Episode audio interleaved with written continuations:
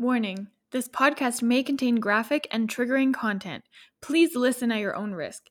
Each individual struggle is different, and everyone's recovery and healing journey is different. Please reach out to a certified medical professional if you need help.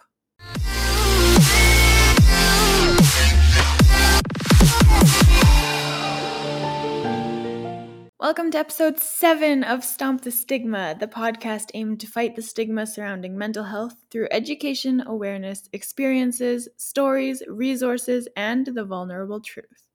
Joining me to stomp the stigma today is Ricardo. He is one of my friends from school, and he is just discovering his mental health struggles now. He's here to share with us his journey and self discovery from a male perspective and from the perspective of a nurse on the front lines during this COVID pandemic. Thank you for volunteering, I guess, to share your story and kind of open up to me. I know that's really hard for a lot of people to do. I volunteer as tribute, yes. so thank you. Mm-hmm. Um, I guess you mentioned that you were just kind of starting to scratch the surface of your mental health struggles. Mm-hmm. Um, what what does that mean? Uh, to uh, start uh, to like come to this podcast uh, or like this conversation or whatever, mm-hmm. I like started to like sort of put together like my mental health, just sort of and like in like notes to like make it clear. And uh, I couldn't really do that because it hasn't been uh, very linear, so to speak. And uh, I guess what I mean by uh, just scratching the surface is that I, I feel like my proper like actual work towards mental health improvement mm-hmm. didn't start until like probably less than two years ago soon after i started nursing because um uh, it wasn't until then that i felt like i truly realized that i had like mental health issues to work on mm-hmm. so, so to speak so at that time as uh, we mentioned i had just started working as a nurse and on AHS, when you start working as a nurse, you start uh, you start as what they call a casual employee. So you only work like whenever you can, right? You cannot get like you you don't have like 40 hours a week promise. You just uh, work whatever shift is available whenever they need you, days, evening, nights, whenever. So it's a it's good. Most casuals work like a full time schedule, but they just do it at like different at weird hours, you know? Yeah. So I uh, I started doing that, and I was working days and evenings and nights and days after nights, and it was a whole thing. Like my sleep schedule was all over the place, and uh, I had a re- I had a lot of difficulty sleeping. Like I had always had difficulty sleeping, but this was different, right? Be- or at least I felt like it was different because uh, due to the shift work, I was just so tired all the time mm-hmm.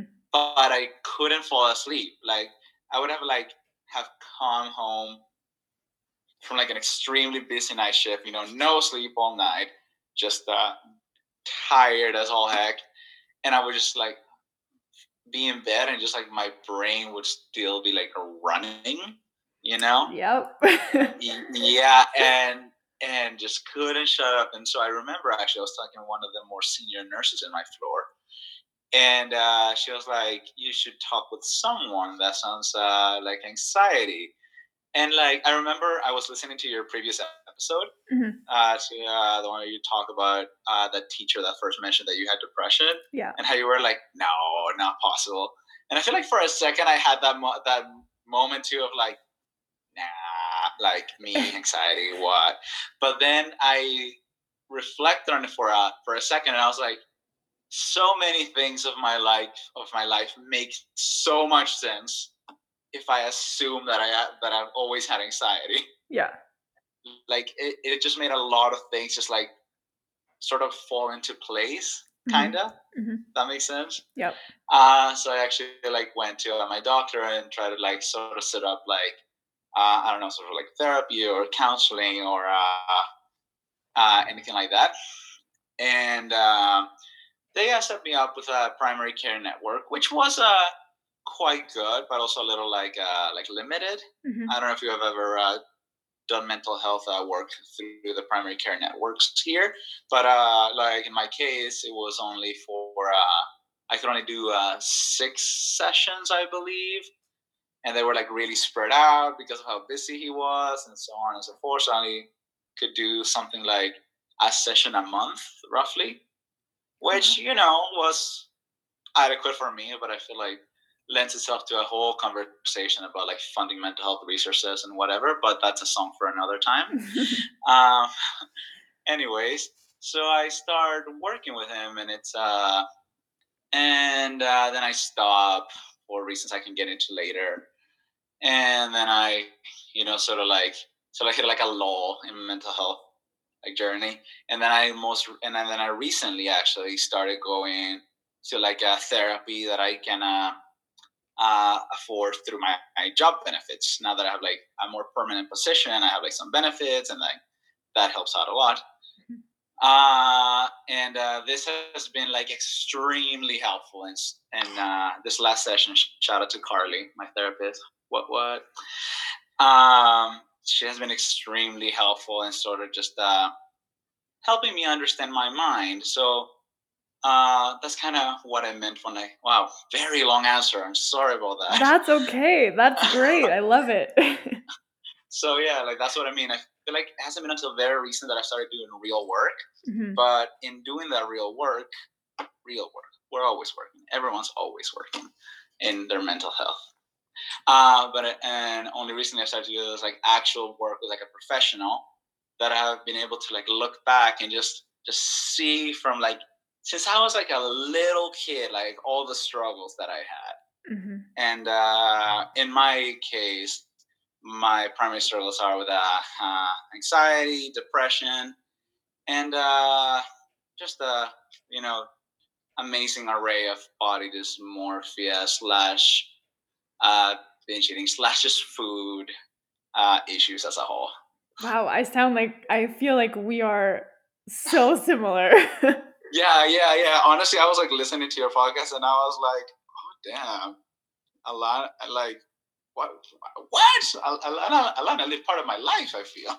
Well, okay. The next episode that's coming out um, next week is all about my kind of eating disorders and body image and all that kind of thing too. So wait till you hear that one. Yeah. Very interested. Very very interested. I totally get that. The like laying in bed trying to fall asleep, like you're exhausted, but your brain is just running like crazy.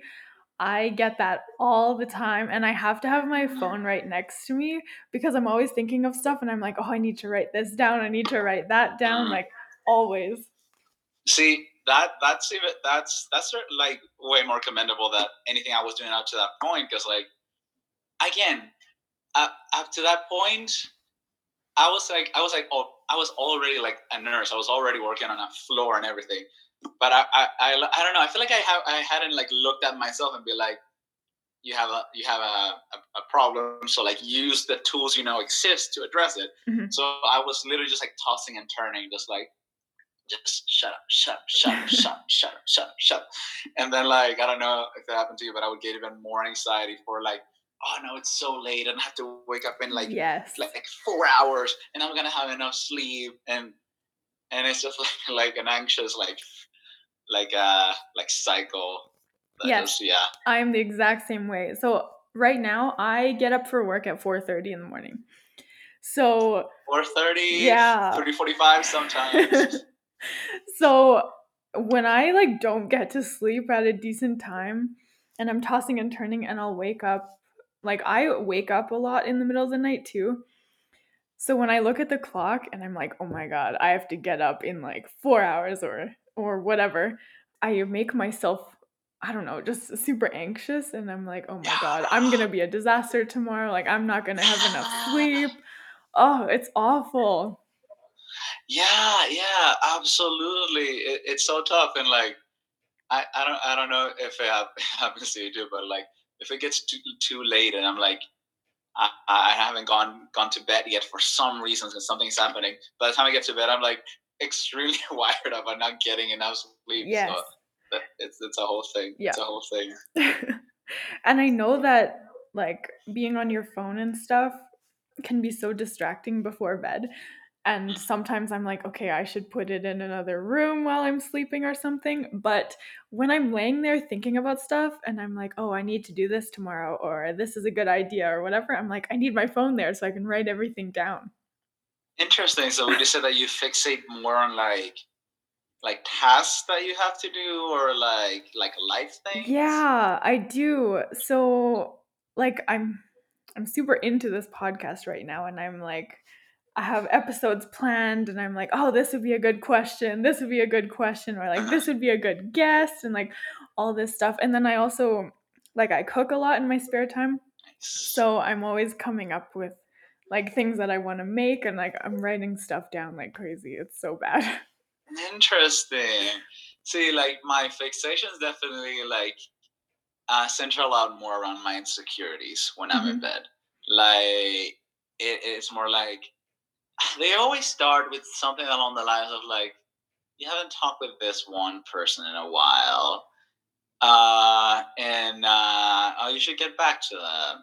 Well, you haven't gotten back to them. It's been too late. Now they hate you, oh. and everyone that's friends with you secretly hates you, or at the very best, they just tolerate you.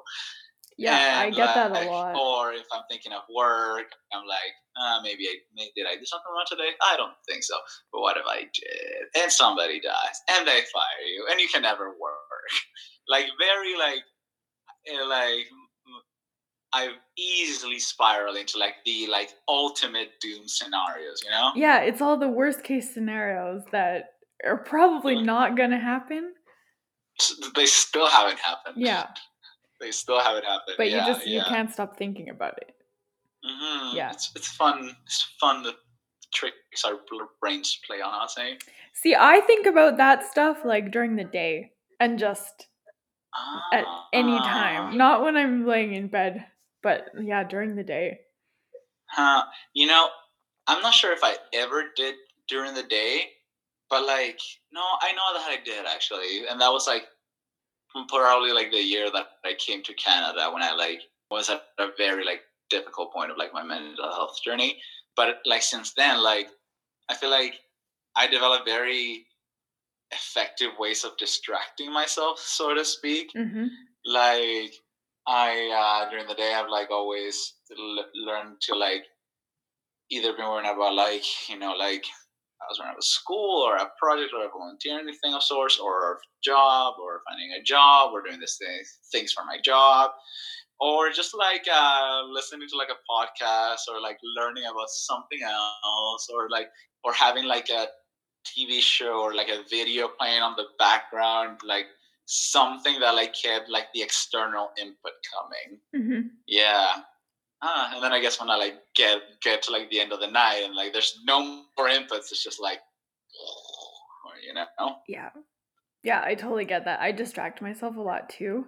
Anyone that knows me knows that I'm like always busy. I always have something planned because I get bored really easily, and then I also just like get in my head and just think about the worst possible things. Interesting. Would you say? But would you say that that's like a that that's a healthy thing to do? Because to me, that sounds like a very like healthy thing. At least you got like projects and stuff, like things that you work towards and build you up, not just. I feel like me, I'm not like particular doing particularly anything. I'm more just really distracting myself and like numbing my brain so that it doesn't get too mean with me. That's true. Yeah. Uh, a lot of my distractions are productive and like hobbies and things like that. So I would say it is healthy to an extent. There's times when I like keep myself too busy and I kind of burn myself out and I have to force myself yeah. to take a break and like take time to just relax and chill. But I mean, that's hard for me to do. oh yeah, yeah, yeah, no, for sure. It's uh it's uh it's difficult with a, an anxious, hyperactive mind like ours, right? Yeah, yeah exactly. Exactly. Mm-hmm. mm-hmm. so, do you remember kind of the beginning? Like, you mentioned that you've kind of always struggled maybe a little bit with anxiety and mm-hmm. stuff like that. Do you remember um, the beginning now that you're looking back at your life? Well, I feel like I don't remember per se, but like I feel like I uh, I understand it more now. Um, I'm realizing that I've always had like issues with like anxiety and like depression and like body issues.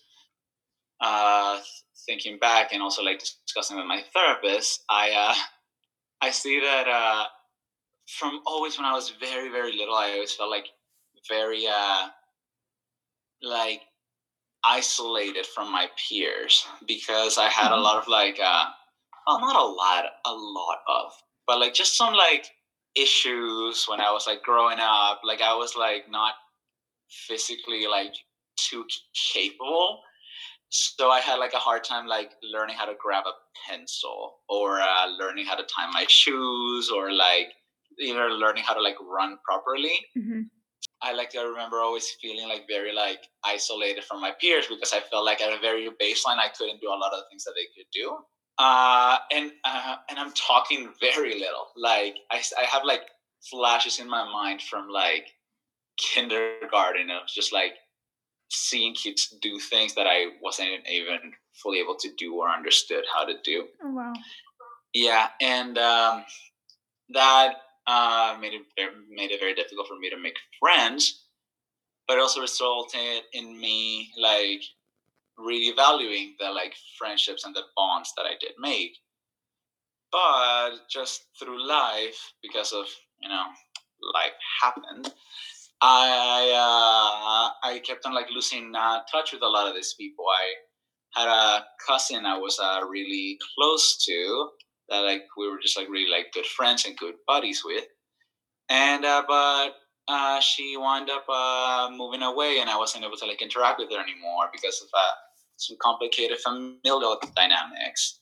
Or I remember another friend that I had in school, uh, and then he wound up changing schools, and that happened like multiple times. And I was always like very, uh, again, anxious throughout this uh, whole thing. So I feel like losing all this friend, all these like friendships and connections just made it harder every time to like make new connections effectively. Mm-hmm.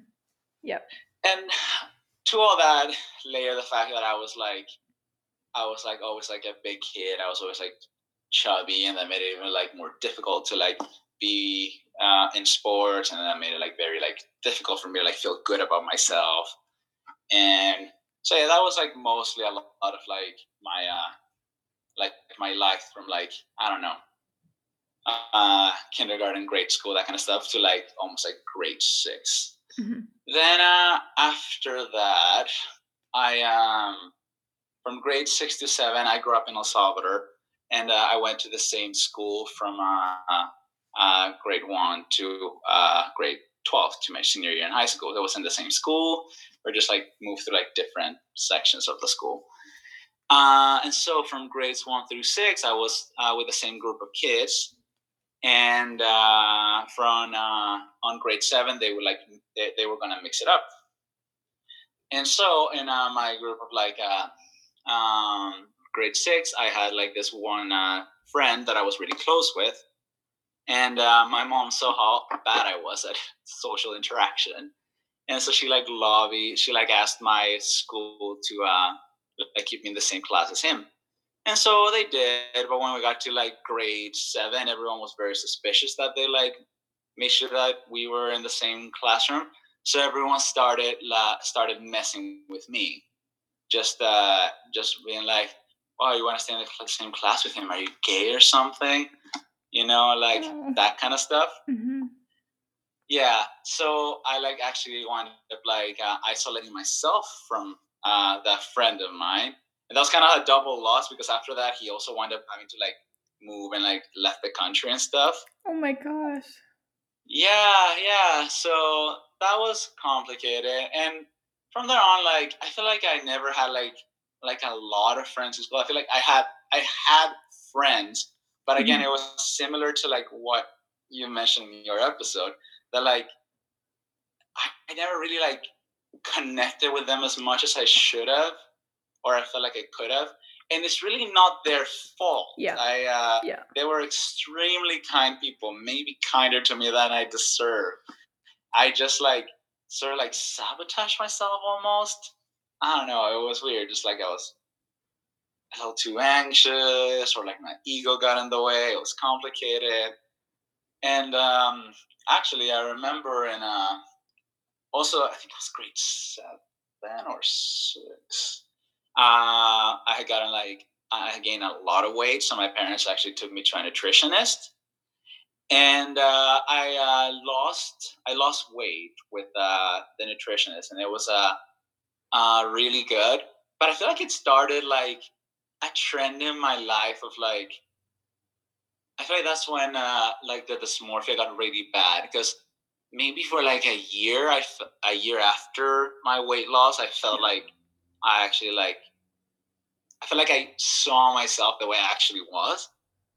Uh, but then after that, like it was weird because I started I started like exercising more, sure, and I felt like you know just like my body was changing because you know that's just what happens in life. Mm-hmm and I just like really lost that sense of just how I actually like look and I'm perceived by other people. Like even to this day, I look back on pictures of like a couple years ago, and I'm like, oh hey, I didn't look like a monster. I just looked like a person, you know. Yeah. Uh, and so then the year before my senior year in high school, uh, so the summer before my senior year in high school, um, my uh, family member that was really close to me uh, killed themselves, and I was uh, one of the very first persons that was there when uh, we found them, and I like like stayed basically with them as like they were dying, and it was it was it was very like difficult and traumatic. Oh my gosh. And um, I remember like after that, it, I felt I, I felt grief, of course, but it was complex. It was difficult to like manifest it almost because um I uh I saw that like my parents were also like struggling with the loss and like their own mental health. Mm-hmm. So part of me didn't want to like sort of pile on, you know, like worry them even more with my struggle. Right. And uh, also like it was again uh, raised in El Salvador, very like conservative, very like traditionally religious community. So I couldn't escape the notion that like since it was a death by suicide, was kind of like a sinful, shameful death. Right. Yeah. Like it wasn't like there was never anyone that like yelled at our face that uh like oh hey no that's a shame like your your loved one is going to hell but like there was definitely like i distinctly remember a moment where somebody was like let's just tell people that he like died of something else, you know? Oh wow. Yeah, so like shamed, shame around the death. So that wasn't great. And uh, on top of that, for an entirely unrelated reason, like the year after that, my senior year of high school, it's like a year where I was like very like quite intensely bullied. Mm-hmm. Yeah, so it was just it was just very difficult and um and and, and and it's hard because I feel like there was also like a lot of like good things around that time. You know, I had did have like loved ones around me. I had a girlfriend that cared about me, like some good friends. But yeah, again, I'm sure that like you understand this whole notion of uh yeah being surrounded by people that care about you, but feeling extremely isolated. You know? Yeah, going through all of that trauma and everything that happened to you and feeling like you don't really have anybody to turn to, even though you do. Mm-hmm. Mm-hmm. Yeah, and again, through really no fault of their own. I'm sure they all would have been there if yeah. I would have let them, but it's yeah, it's it, it was hard. So yeah, anyway, so that year passes and um and uh I wind up after that moving to Canada. And that's also like a big change and another like like like set of losses sort of because i like you know change countries and everything yeah and like um i also like uh, i've never been good at staying in touch with uh with people uh so like a lot of like the good friends that i've had i've like sort of like like lost contact with them over the years because then and now a little less now I feel that uh, like whenever I like try to like interact with them, I'm like bothering them. Have you ever had that? Yes. Yeah, I am the exact same way. It's so hard to keep in touch with people because you feel like you're such a burden to them. Um, yeah. Like even reaching out to people is so hard because yeah, you don't want to bother even, them. And, and, it's not even like I, I don't know. I, would, I I don't even know if I would like go as far as to say like I'm a burden to them. But like in my mind, whenever I'm talking to them, they're like they would rather be doing something else. So they're like yes, they're yeah, they're busy or whatever. Like so what have I got to like give to themselves that's better than whatever else they want to be doing or that they're doing at a time, you know? Exactly. Like they have their own lives and they have uh, better things to do than to kind of talk to me or listen to what I have to say, right? Mm-hmm, mm-hmm, exactly. Or like anything that I have to say is like not important. So like, eh, they, they don't care. Yeah. yes, I'm the exact same way. Uh, that's why I was like, you know, hard to like keep in touch with uh people. But I came here and like everyone when I got here was like really wonderful. Like my first year of university, like I mentioned earlier, like was difficult with like like schooling and class wise. I think it was pretty good in like me getting to like know people. You know, I felt like I met a lot of people and a lot of them were like like really great people that like I cared for and there I'd say to care for me. but I feel like I, uh, I again, I feel like I wasn't not as badly, but like still sort of like doing that that whole like anxious self sabotage that we're talking about. Yeah. Uh, just out of the fact that I feel like I was dealing with like a lot again, not having processed my grief and uh, just just changing and adapting to like a whole new country, you know. Mm-hmm anyways, I um uh so at around that time actually is when I first uh, tried therapy here, and uh, it was one of the, with one of those like sort of like master students on the student center. Like, did you ever see those on campus? Like, try those. Mm-hmm. And it was you know good good enough, but like I I uh well I had to like literally almost be dragged to it for a friend by a friend, like great friend, great friend. Uh, and it was like a good couple sessions, but then, uh, uh, like I remember the therapist, uh, person saying that, uh, that they thought that I, I had a, I, I could have like, like a mild case of like depression. And by that point, I feel like my recent trauma was so close that like, that like just, just completely freaked me out. Mm-hmm. Like I didn't even like register or like or like analyze it or anything. I was like, nope, this is wrong. I'm out. Yeah. You know, and just sort of like escape the situation and I sort of uh, avoided dealing with it professionally of sorts. Though after that, I was able to like on a like uh, visit to my country, I was able to just like just do like uh like some uh uh just you know visit like uh, uh, my grandfather, he was my grandfather that died. Uh, died. Uh, I was able to like visit his grave with a with the help of a good friend and just like work through a little bit of that grief and like talk it out a little bit more. And then after that, like I started, uh, you know, like like I mentioned, got into nursing and uh, so uh, sort of just continue living life very like just focus on like trying to like get through school and like get through to like the next thing. And uh again being better at it but like still working with that whole default of uh uh I'm, annoying people or uh, you know like with like my body dysmorphia or like my weird uh like relationship with food.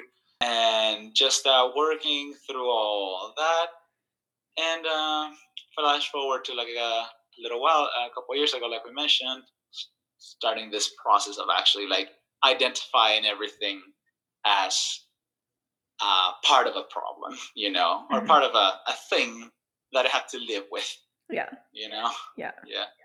Do you think um, that you'll ever be, I guess, I don't know if you could call it cured, or is this something that you think will be a part of your life um, forever?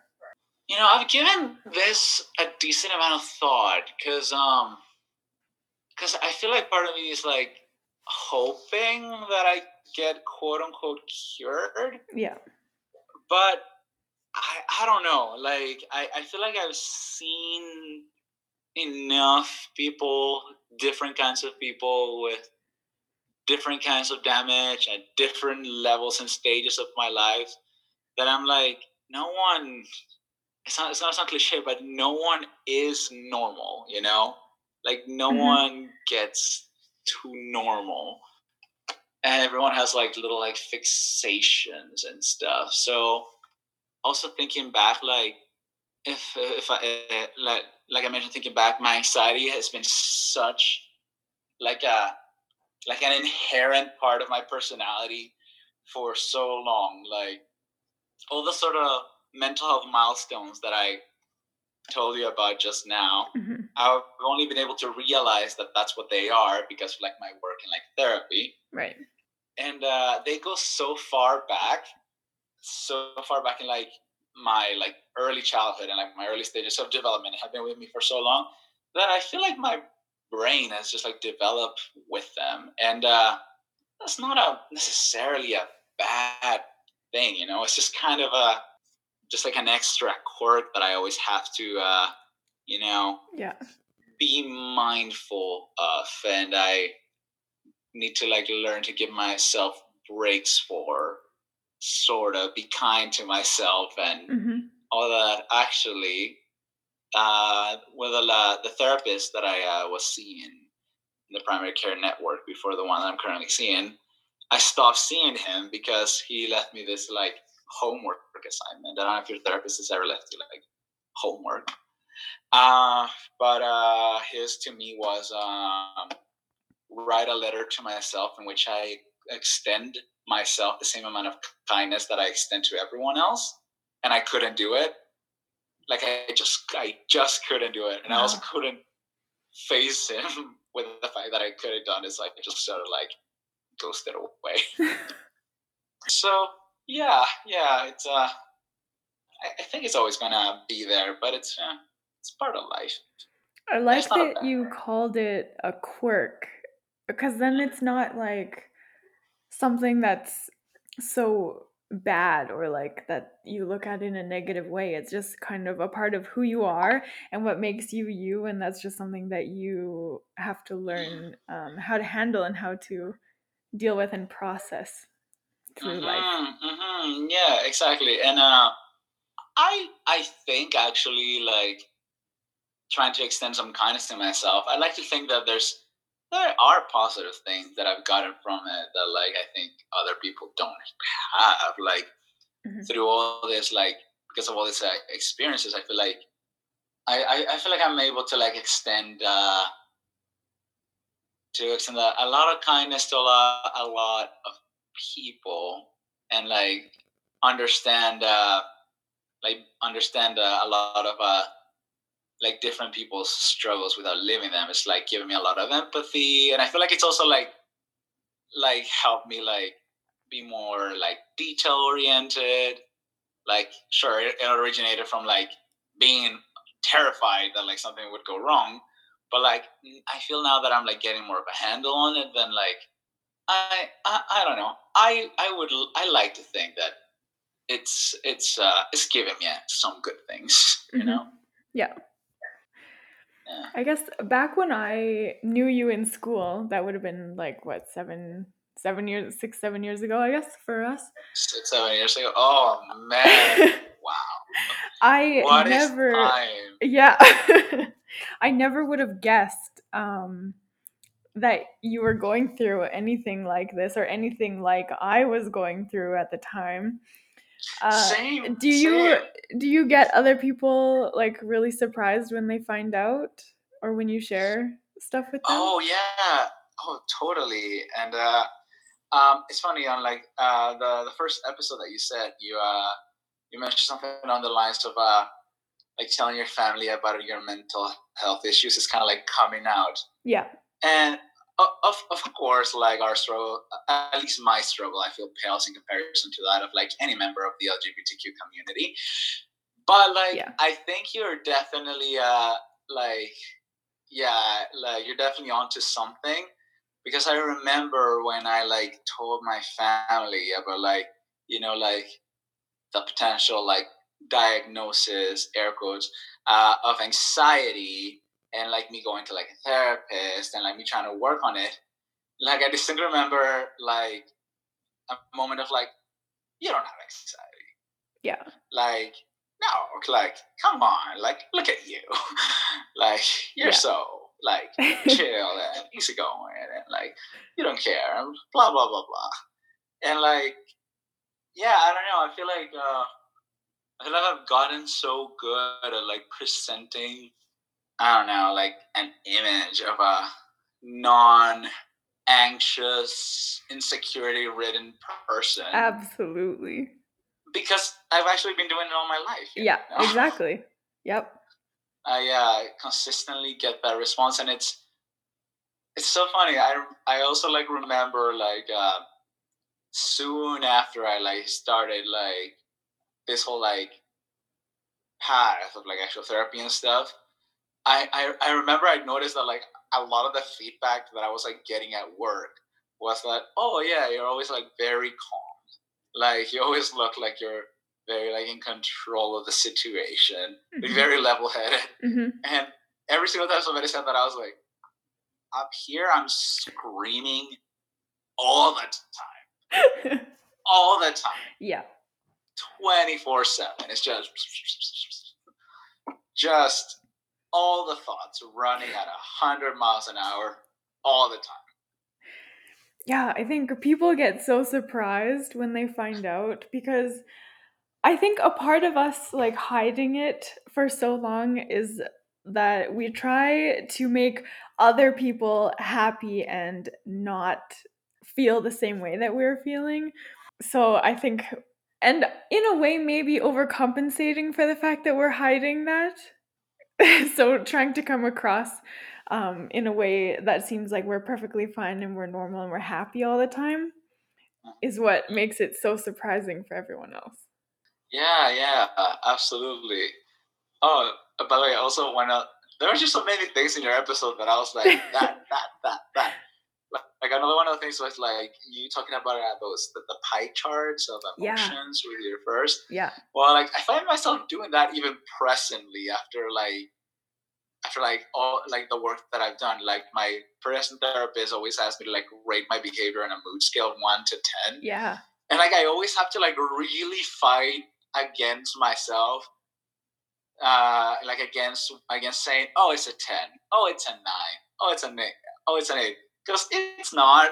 I just I don't know. I kind of want to give like a good impression almost. I want to just like I want to just yeah. be like, oh yeah, no, I'm doing I'm doing good. I'm doing good. Yeah, this is the one person where you have to kind of try and be completely honest and not hide that side of yourself from, which is so, so hard. Yeah. But I think once you find a therapist that you really like and connect with and you're comfortable with, that is when mm-hmm. things kind of flip. Yeah, yeah, yeah. And I've been uh, I've been pretty lucky so far with uh, my present therapist. Uh, like unfortunately she's going on mater- maternity leave. Where like fortunately for her, like I'm very excited for her. She's gonna be a great mom. But then I'm like, ah, oh, okay, I gotta keep my sanity for another night for for for an, a, a year. It's okay. I got this. I got this. I got this. So you're gonna go without um a therapist no, for a no, year? She, no, no, no. She's going to like refer me to someone else. But like it's like you said, it's so hard. It's like it's not the same. Connected with this person so well. So like that does make me anxious. But uh, you know, entrusting entrusting her, my present therapist, I'm sure that she'll like leave me with somebody that's perfectly equipped to also like help me with whatever else will come up. And I'm sure so many things will come up. Yeah.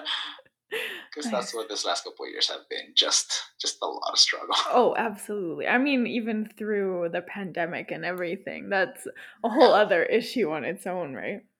Oh yeah yeah. It, I, I feel like i feel like the pandemic and like the last year with all like things around the world has just been like like a very like like giant cherry on top like you have your like regular anxieties and then the world might be ending. Have you found that that's affected your mental health quite a bit?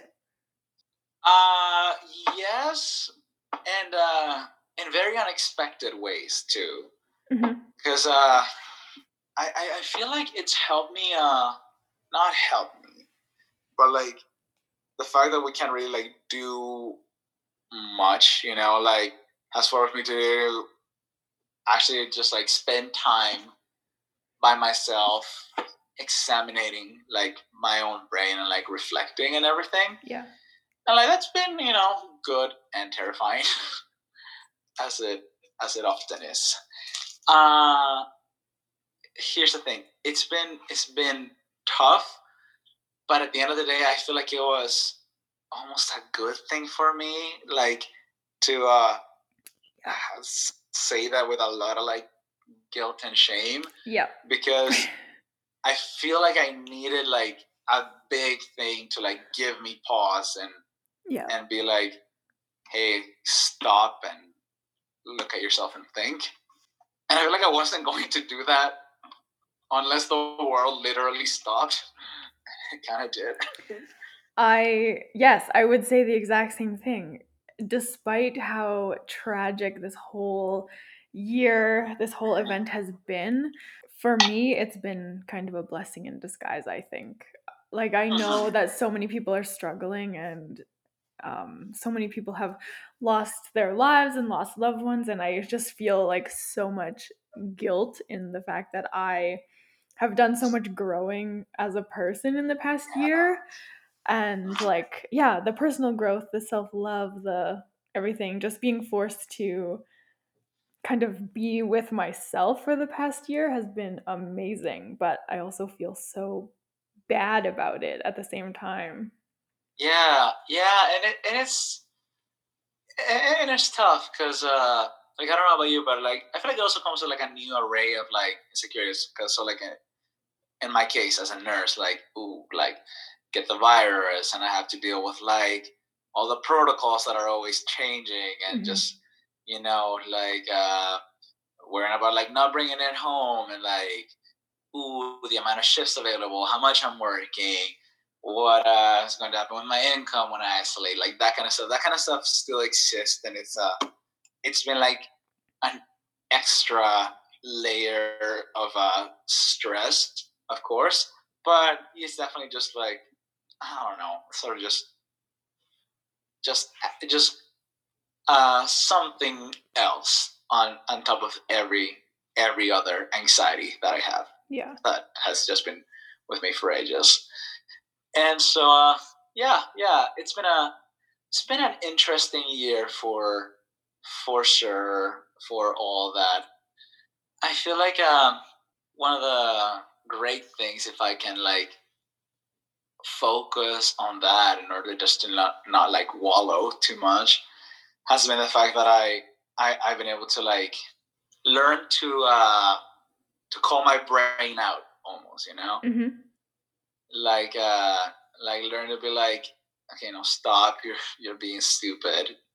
Or uh, being like, no, you know what? I actually do want to uh I don't know, I actually do want to spend more time uh I don't know, playing the guitar, which I hadn't done in ages. I actually do want to like spend more time uh, reading just for like pleasure and uh, for myself. I I don't know. I don't know about you, but I, I found that there were like so many things that I had like sort of tricked myself into thinking that I didn't like or that I didn't want to do. Mm-hmm. And by way of, you know, examining a lot about myself this year, I've I've been able to just be like, no, I those are things that I want in my life and that I that enrich my life and that I want to like, you know, con- and and ha- uh, do more of, you know. And being and, uh, being forced to stay home and not do other things, you can you have that time to explore all of those interests too. Mhm, mhm, exactly. So yeah, difficult year mm-hmm. with uh, some blessings, considering all the tragic that's happening. And trust me, I'm very well in tune with the tragedy, oh, a little too well. Mm-hmm. But uh, I don't know, focusing on the nice things is good. The other day I was thinking, um, at the end of uh, 2019, I went to uh to like a masquerade with some friends for like New Year's uh, New Year's Eve. Yeah, and it was a lot of fun. I had a great great night, and I was like, oh man, 2020 is gonna be awesome. And then 2020 turned out the way it did. But uh, but then like uh, a couple days ago, actually, I was thinking I would have never thought that like I would have ended like my 2020 living in like you know just uh, a play uh, like a really just beautiful nice apartment with my beautiful loving girlfriend with our two loving cats and just having really like uh started to do like some meaningful work to like heal myself and my scars you know mm-hmm. it's definitely not what i thought like this year like yeah. the past year was gonna bring yeah. but uh yeah and now we're in 2021 and it's february and it's you know still been crazy but mm-hmm. You know we continue moving hopefully in the right direction yes hopefully mm-hmm. i was going to ask you about uh, working in healthcare I know you you you talked about it a little bit. Um, do you think that has influenced your mental health at all? Um, not necessarily because of the pandemic, but just just in healthcare. Yeah. Oh yeah. Oh yeah. Oh yeah. Big, big, big, big time. Uh, uh healthcare is uh nursing.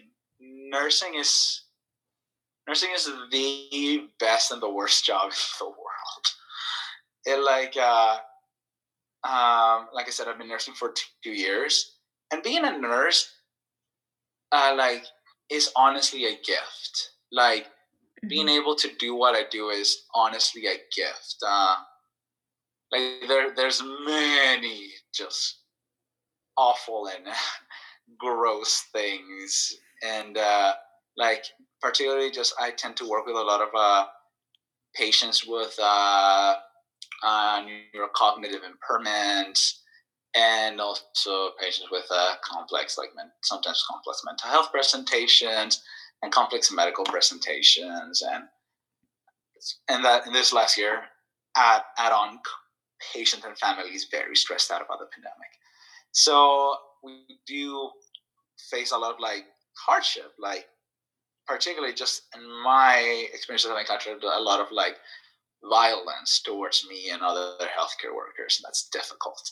Mm-hmm. And uh, and uh, you know, just a lot, just a lot of things like that. Uh, but I mean, a gift in the sense that uh, I don't know. I find that it's truly beautiful to be there for um for like the baby steps in somebody's recovery journey.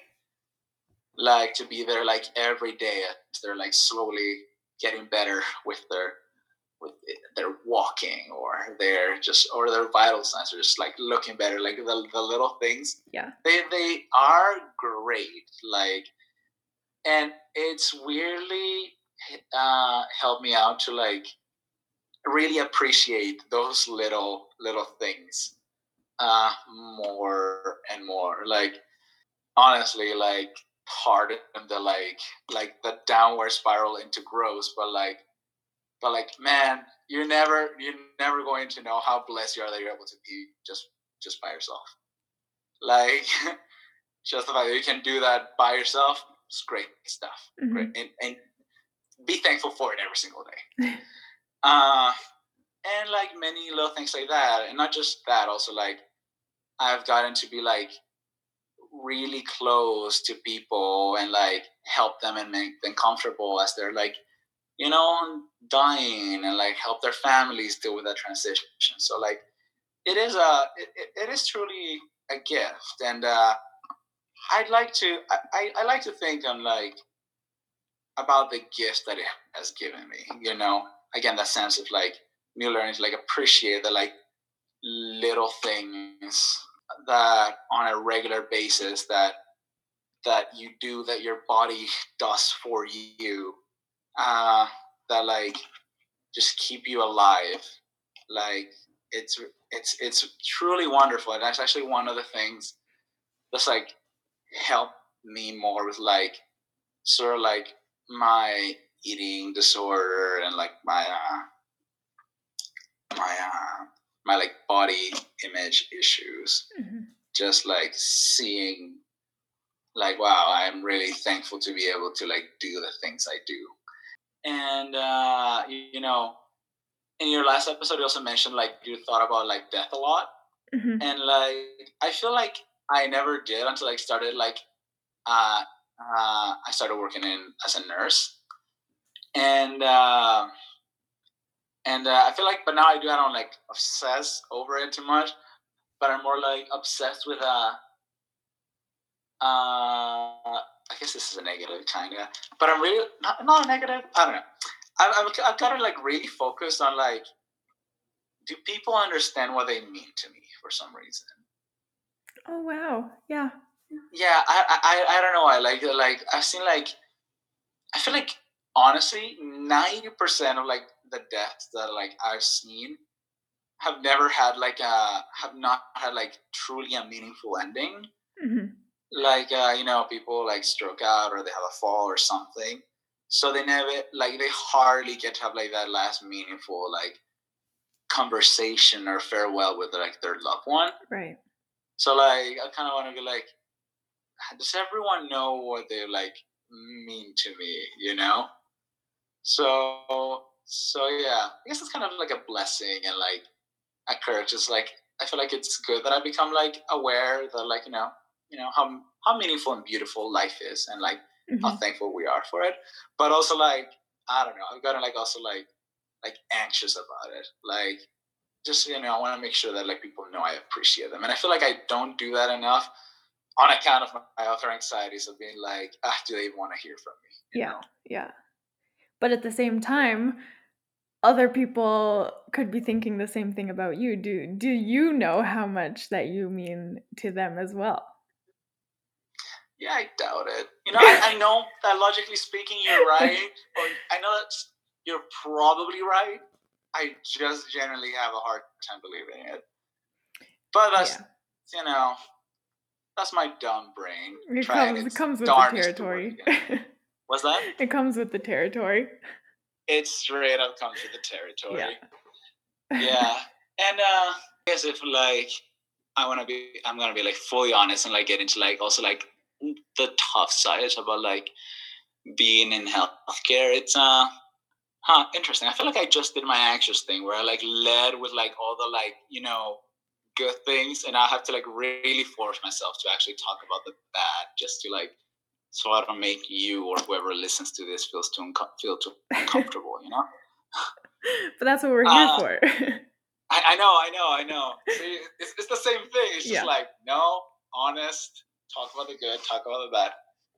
Anyways, it is tough. Um, I don't know. Sometimes, particularly like the last couple years, again, not to get too into it, but it's it's been hard uh, working, uh, entering the workforce with what it feels to be a government that actively hates your profession. Mm-hmm. So so that's been that's been not great. Uh, working through the pandemic, it's a lot of like fear and uh, anxiety, and it's been made rough by like decisions that are made by I don't know, like management and like people on like higher levels that uh, sometimes either you don't agree with or you don't fully understand. And at the end of the day, you're the one that's like there with the patient every day. So you're like, I don't know, like it feels like you're putting my life at risk, and that's not great. Mm-hmm. And then beyond that, uh, at least in like my area, like the consistent, again, violence is very real. Like it can range from like people actively like trying to like attack us, uh, like physically, and we having to like call security and stuff, to just like screaming and like being demeaning, to being like uh like sexually harassed, like it, it's just uh, it's just a lot of that to like encounter on a regular basis. So that is yeah. uh that is just tough, you know. It's not it's not great. But uh, again, I try to balance it with you know all the good things that I've gotten from it. But it's also mm-hmm. because of all those things that I'm like, uh, maybe uh, I don't know that I can stay on this bedside nurse role for too long. Right. And also, like again, the shift, uh, the shift work is uh, it's just tough, you know. Like uh, getting at most, at most every other uh, weekend off is uh, is hard, and like working schedules opposite to your loved ones, then you feel like you never get to see them. Yeah. Uh, in a sense, it feels like a profession that can be very uh, conducive to um, isolation from anyone, anyone that's not a nurse, you know. Mm-hmm. And uh, I feel like I definitely have experienced a little, a little bit of that, you know, like hanging out a little less with like my friends that are like not nurses just because like our schedules never line up yeah. or actually even with my nursing friends our schedules is very difficult to line them up and uh you know sometimes we just being like extremely just like tired or like coming back home like upset because like somebody like yelled at you or somebody like tried to punch you or like somebody scratched you or bite you or, or said something remarkably inappropriate or like you know that wow. that that that's that kind of stuff wow so i yeah, can't i can't imagine working in an environment like that mm-hmm. so again uh, like yeah it's a it, it's a lot of like struggles mm-hmm. and also again and I, I again and almost honestly a lot of like blessings and gifts. Mm-hmm. But I feel like that's just had something that comes out of like working with people. You know, people are yeah. so weird and dynamic and complex that, yeah. uh, absolutely, like you know, they're gonna give you a lot of good and a lot of bad. Mm-hmm. Okay, I'm gonna change. Uh, I'm gonna change gears a little bit. Your experience with mental health, um, I guess, before you came to Canada, or yeah, I guess in a different country. What is your or do they treat mental health differently back home or I get even in other places that you've worked, say in Uganda or anything like that? Is it did you find it to be very different from here? Or do you have enough experience with with that? I feel that uh uh, I worked in a, I did a placement in Qatar and I was in Uganda for a while in like a sort of like a nurse slash student position, but I feel like I didn't get enough experience. Yeah. With mental health to like to like talk broadly about it. But like from back home, I would say uh, oh, it's difficult because uh, uh, there's a lot of there's a lot of layers to that to that question, and like also my mind thinks in a lot of layers. Uh, so um, so uh, I remember, for example, like my most my most uh, close experiences, what I mentioned with my grandfather that committed suicide. Yeah. And uh, um, they very much put it in that um, biological model of like, oh, it's like the chemical imbalance in your brain. So um, uh, that's how it was explained. That's how it was. Uh, it was understood and uh, I yeah, for the record, like I, I fully uh, I'm aware that that's how it is. That's part of like mental illnesses, like genetic, biochemical, like predispositions that like yeah, just you know throw throw you off the whack a little bit.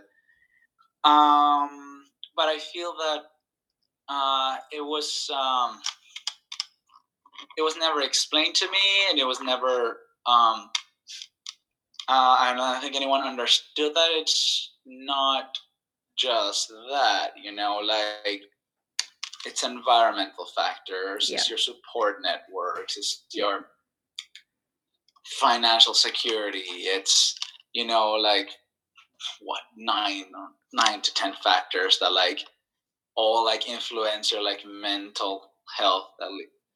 at least as per uh, Johan Hari, last I read. And uh, so it was very much treated like that. And again, that was good. You know, it's better. It's uh, it was never something along the lines of like, oh, just you know, like like a, a fix yourself or like get it together kind of thing, you know. Mm-hmm. So it was uh, very much in like that major case, it was treated like that. But then mental health and like sort of my um, the way that I struggle with it, I don't think at least I never saw so much understanding um, that mental health was uh, just something that people struggle with on a daily basis. You know, mm-hmm.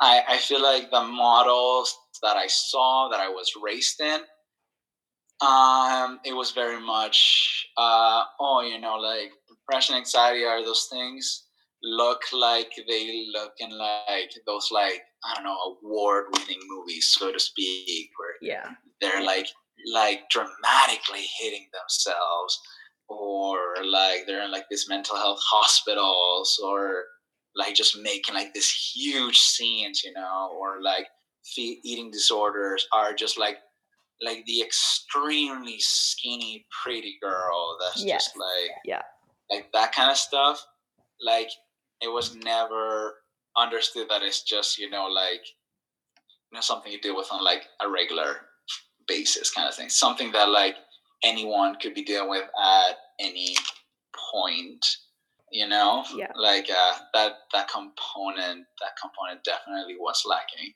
and also i feel like i need to clarify it's hard for me to like even speak to like for my entirety the entirety of my country as a whole because um I grew up like extremely. I was part of the like like very like small middle class in my country. Like the the economical divide between like the top and like the like quote unquote one percenters of my country and the bottom is is vast. Mm-hmm. And my family was actually one of the few lucky people to like really fall in the middle uh, when I uh, was born. So I uh, I had access to like better like educational resources, you know. Mm-hmm. So so as far as I know, that like everyone else, you know, like the more like every like the everyman in my country like still has like probably like limited notions and understanding about mental health just on account of the fact that you know education is limited and access is limited right and you know and they have so many more things to worry about you know mm-hmm. Mm-hmm. so yeah actually this is another thing that I, I, don't know if like you dealt with but at least i dealt with it was uh i feel like i've had like a lot of like guilt around having mental health issues even unrelated to shame, I feel like I've had a lot of guilt being like, well, my life hasn't been perfect, but it's been quite good. So like Yes. So like why am I even complaining, you know? Absolutely. Like yes, I had mental health struggles. I have mental health struggles. But growing up, like my family was pretty well off.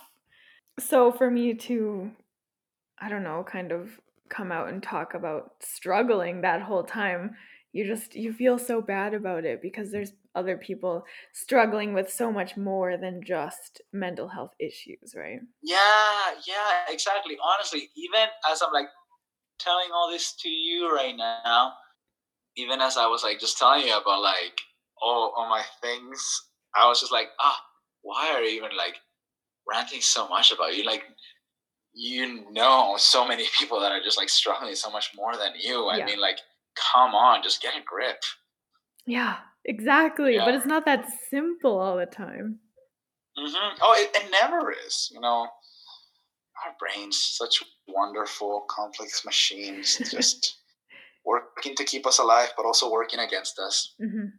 Yeah, and honestly, I like, uh, like, and like I mentioned, for like my time spent in other countries, I feel like I didn't have enough exposure to uh like actual like m- I don't know mental health as a profession to like speak. I do feel I just had a, like very few interactions that I don't know, like the like realities are always different for different people. Like mm-hmm. it, I uh, in my for example, like my travels, I did hear somebody like unironically say, uh, "No, your your your husband just hits you because he loves you." Like unironically, dead serious. Like if your husband doesn't hit you a little bit, he doesn't love you. Wow. So you know, there's a there's so much work to be done around the world. Absolutely, yeah. So, no, I know. I know. There's so much um, stigma around mental health um, mm-hmm. struggles, mental illness, things like that. Uh, have you found more stigma around being a male struggling with mental health issues? Have you had any experience with that?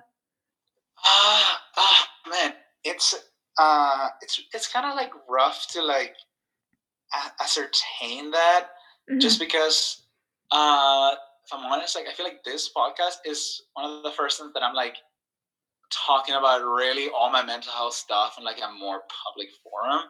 I feel like I've yeah. told my parents and like some friends and stuff, but like, uh, yeah, I don't know. I haven't been as uh, as pub as public about it.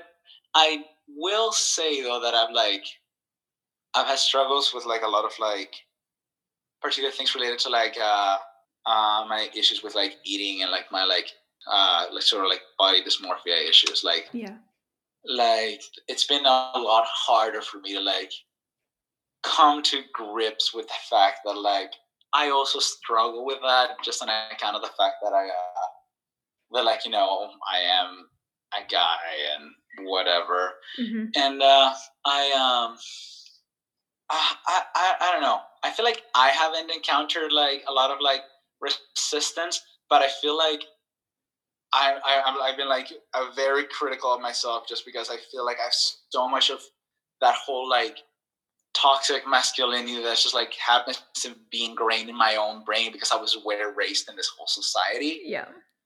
That just makes me go like that just like has made it hard for me to like even fully talk about these issues, mm-hmm. you know? Yeah, absolutely. So like I, I don't think I've even had like t- uh, like a, talk about it enough to actually like encounter resistance. I will say that, that it's a uh, um I don't know. I feel like I've definitely like had moments where I like uh, I, I definitely feel like I would have gotten a different response if I was a if I was a if I was a female. Yeah. Like I remember I had an interaction with um with a patient uh, that said some very traumatically sexually explicit stuff to me a couple of times, and I was taking care of him. And it was like towards the end of my shift, and uh, I don't know. There was like something about like the whole situation that I was like, I feel terrible about this. And I like remember like like telling one of my like coworkers immediately, and like their first like response was to laugh. And I was like, oof, that's not great. And then I spoke about it with like some other friends, and like they did like acknowledge that it was like messed up, but like it's, it's you know not great. Mm-hmm. Uh, so like that get the that be the first response that, that you get when you're like, hey, somebody said something like pretty like nasty towards me like just now, and also it's it's complicated because like I feel like as a man, like and like you know me, I'm not like a small guy or yeah. anything like that.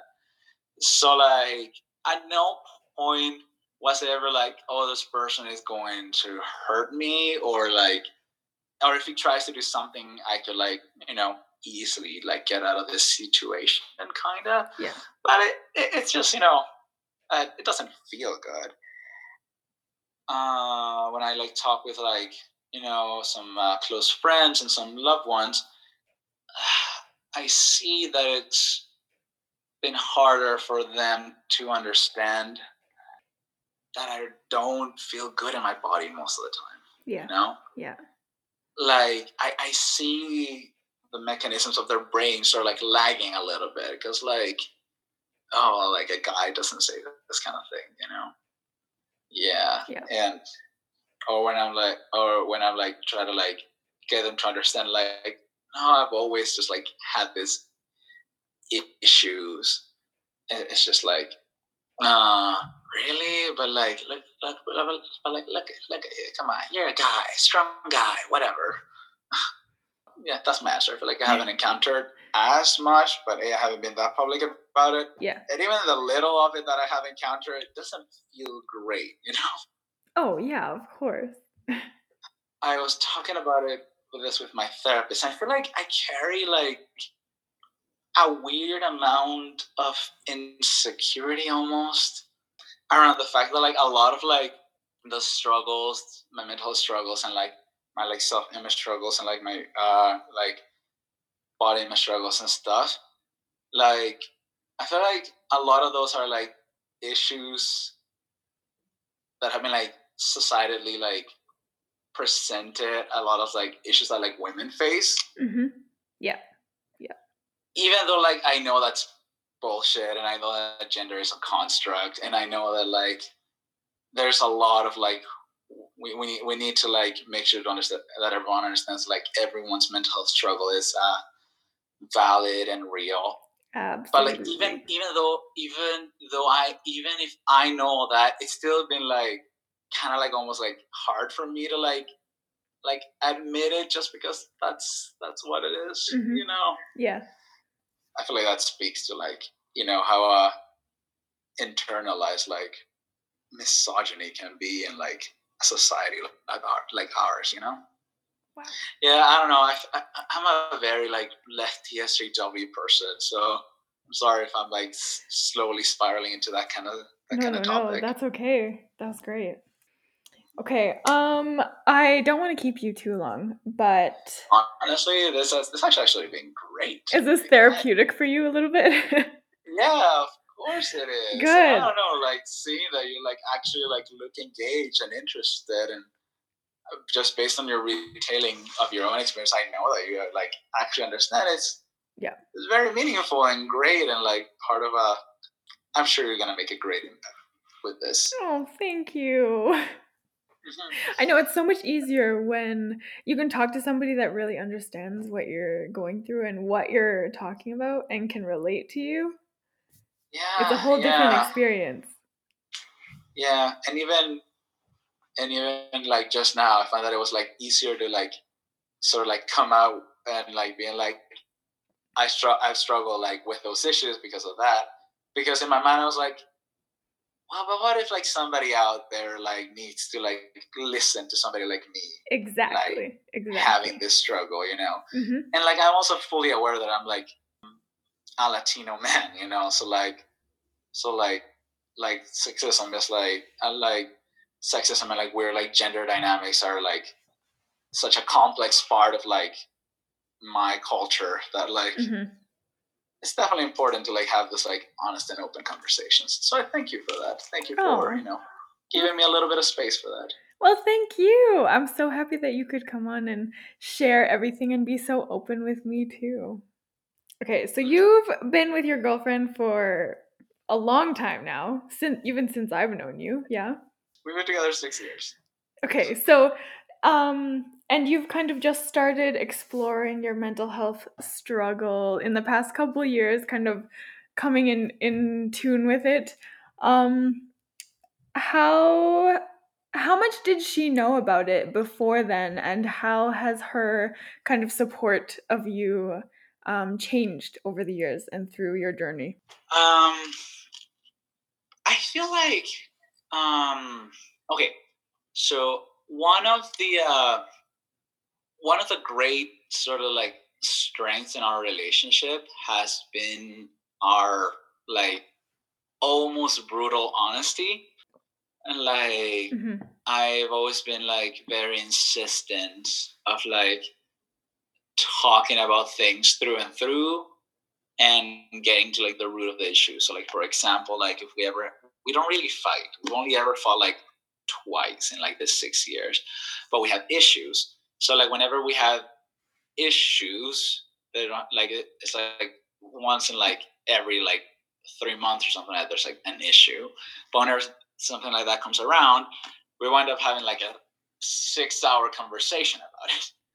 because mm-hmm. we like uh, like to get to like I don't know the insecurity that's being triggered by like whatever the problem is, you know? Yeah.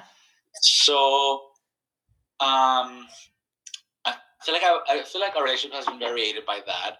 Also by the fact that uh, I actually met her very soon after I came to Canada. Like my first job was at a booster juice, and uh, great job.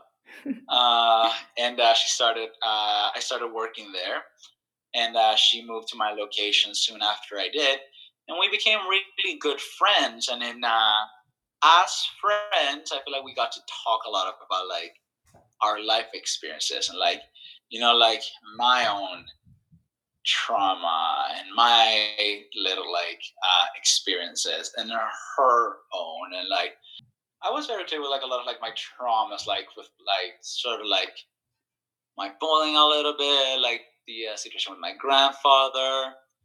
And then as we were uh, dating I feel like um because of like our conversations are extremely like honest conversations addressing the issues she got to like I don't know learn about what made me insecure, what made me like take, what made me anxious, that kind of stuff. Mm-hmm.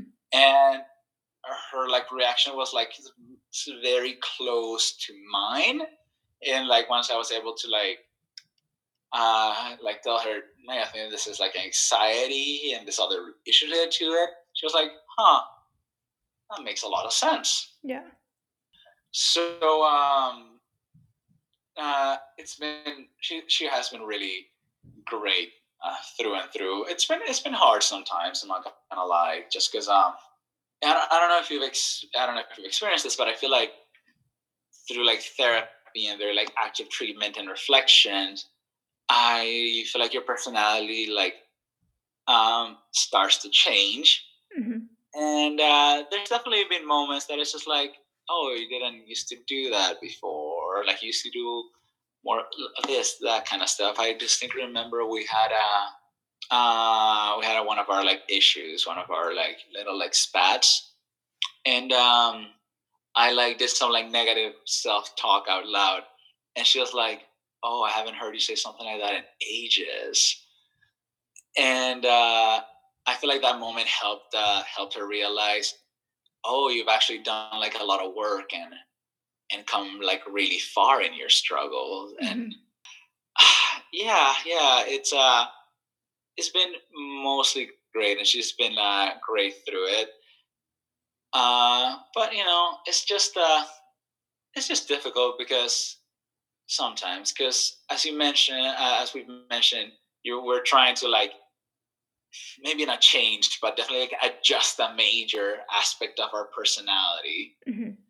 And you know that creates a tension within yourself, and that sort of like inevitably uh, leaks out.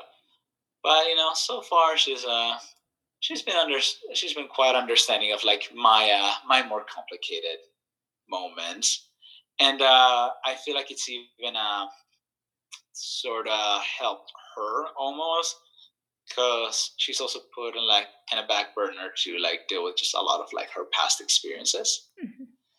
and so now we're also like in talk about hey like maybe you also should like come to therapy and sort of like address that so it's a tense thing but a thing that is definitely like helping us grow you mm-hmm. know so, and hopefully it'll keep helping us grow. That's great. That's awesome. That's the plan. Mm-hmm. Uh-huh. I think because you guys also met um, in your early 20s.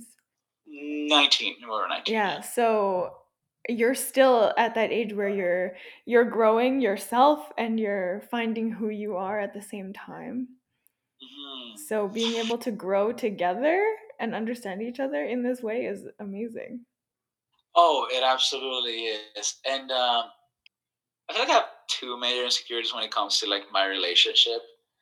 Um, one of them is uh, is uh is related to that particularly since I started to like therapy that like oh I'm gonna change so much like what if you don't love the person that I like become yeah and something she often says is that uh, through life we're always changing. Like we're always changing through life. We're always becoming different people. So that's just that's just what happens. That's just what happens, man. Like you're gonna change, and like yeah, yeah. Hopefully, I'll like I'll like still like you. I'm sure that I will, but like uh yeah even if i don't that's just like that's never guaranteed you know that's something that can happen with any any relationship you know mm-hmm. so it's kind of like a like a way to like encourage me to like always like keep on working and like keep on like improving myself like the reassurance that change is part of life and that like you know a solid relationship is built in going through those changes you know mm-hmm. Absolutely uh, and the other thing that she says is um well another actually the other anxiety that i have is sorry mom that uh i just sometimes feel that like uh she will be a lot happier if she has if she like weren't with somebody that like just had all this like weird, complicated things to deal with, you know? Mm-hmm. Yeah. And, you know, and that, with that, like, there's no one thing that she says. It's just, you know, yeah, taking it day by day and just surviving and loving and taking the good days with the bad days and just, you know, trying to make make it make there be more good days than bad days.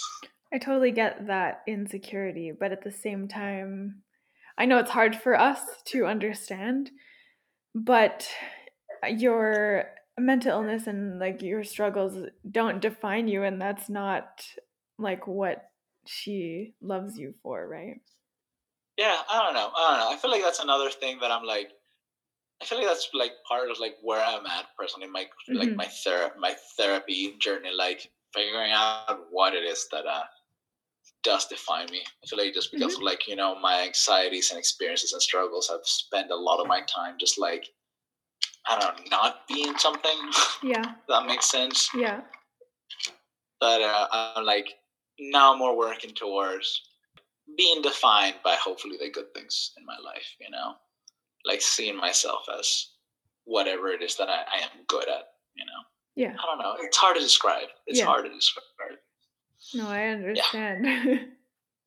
yeah, hopefully hopefully everyone that like listens to this like understands the jargon of uh people with weird mental health presentations because I feel like half of this episode is just gonna be me and like you understand, right? You, you yeah.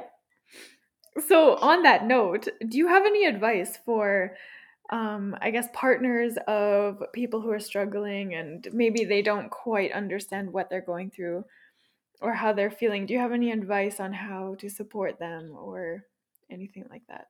How they can help?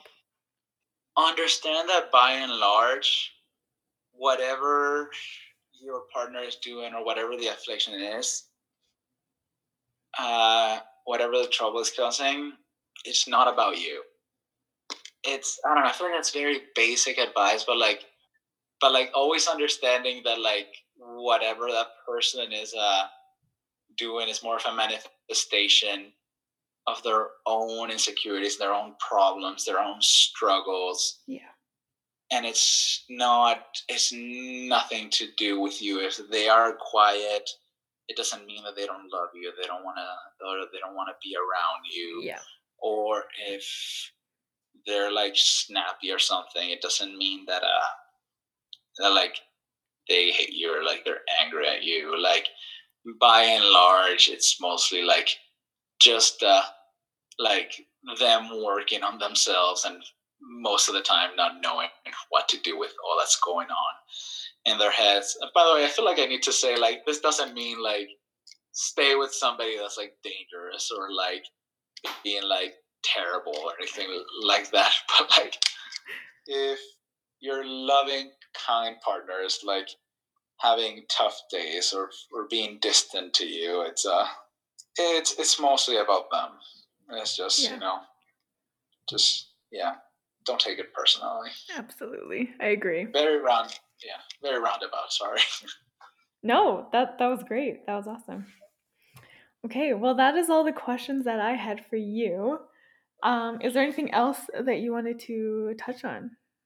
I don't know. Again, like might be a little bit of like a cliche, a cliche or whatever, but like, uh, to like any man that like listen to this or anyone that uh, that loves a man or has a man that they care about in their life that are like struggling with like mental health, like your struggle is so real, man. Like, like your struggle, your difficulties, your problems, they're all real. And I know you hear this a lot, and and I'm going to say it again.